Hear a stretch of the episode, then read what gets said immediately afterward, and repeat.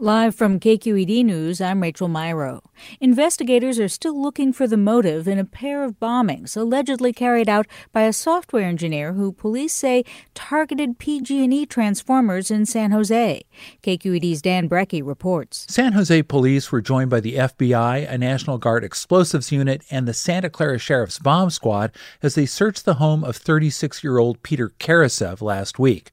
Police Sergeant Doug Gates said at a media briefing the bomb making materials at the home posed a significant threat. The amount of potential material that we found within that location be either cause a fire or cause an actual explosion to the entire community, including the school just across the street, was large.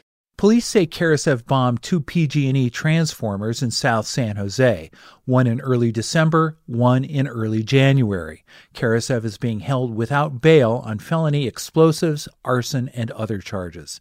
I'm Dan Brekke, KQED News.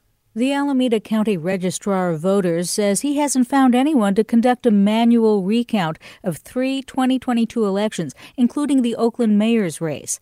County supervisors requested the recount after an error led to a new winner for an Oakland school board seat. But Registrar of Voters Tim Dupuis told the board that he's reached out to the county's previous registrar and San Francisco's director of elections. Neither one of them are available for uh, this directive and I, am not aware of anybody else who has the qualifications to independently run a ranked choice voting hand count for these, these races.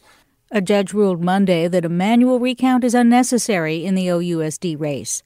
I'm Rachel Myrow, KQED News.